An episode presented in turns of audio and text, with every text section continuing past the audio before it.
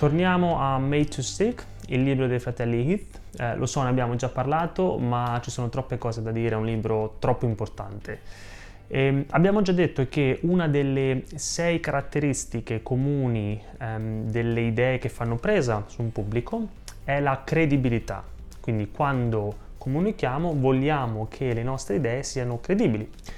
E come si dà credibilità a un'idea? In un altro video abbiamo già parlato di uno dei modi più comuni, che è l'uso dei dati, che funziona a patto che vengano contestualizzati in termini più quotidiani. Vi ricordate forse l'esempio dell'iPod? Quando è stato lanciato Apple non ha detto solo che eh, aveva una capienza di 5 giga, ma ha spiegato che 5 giga equivalgono a 1000 canzoni in tasca. Perché? Perché 5 giga magari hanno un significato per te, ma hanno, possono avere un significato completamente diverso per me, mentre 1000 canzoni in tasca ha lo stesso significato per tutti. Quindi ogni volta che volete comunicare dei dati, cercate, pensate quale può essere la connessione con il quotidiano, con il mondo reale, perché è così che i dati danno credibilità ad un'idea, altrimenti i dati non sono significativi di per sé, lo diventano quando li contestualizziamo in termini più quotidiani.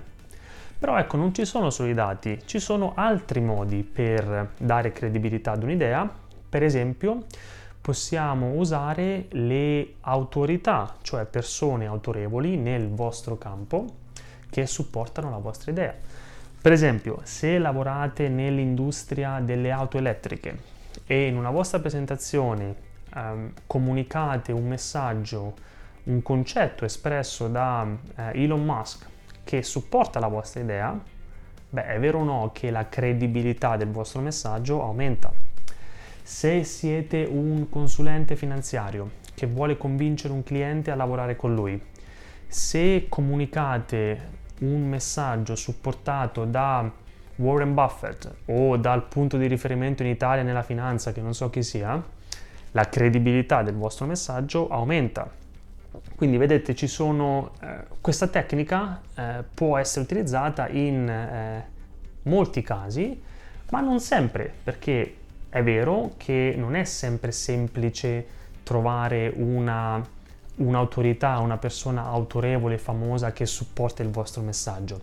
Allora in questi casi quello che possiamo fare è fare riferimento a quelle che i fratelli Heath chiamano anti-autorità, cioè si possono raccontare storie vere di persone vere, anche se non sono famose, ma che comunque supportano la vostra idea. Per esempio, se volete convincere un investitore a finanziare un vostro progetto, invece di mostrare solamente delle proiezioni finanziarie da qui a 10 anni a cui non crede nessuno, neanche voi, perché non raccontate la storia di come il vostro prodotto o servizio stia già aiutando un vostro cliente? Perché non fate parlare il cliente? Non c'è niente di più potente. Raccontare storie di persone vere a supporto di un'idea è uno dei modi più convincenti per stabilire credibilità. Quindi vedete non ci sono solo i dati e se vogliamo fare un recap Abbiamo detto che ci sono tre modi principali per dare credibilità a un'idea, a un messaggio. Possiamo usare i dati, i numeri, a patto che li contestualizziamo in termini più quotidiani, quindi creiamo questa connessione con il mondo reale, quindi ricordiamoci mille canzoni in tasca e non 5 giga.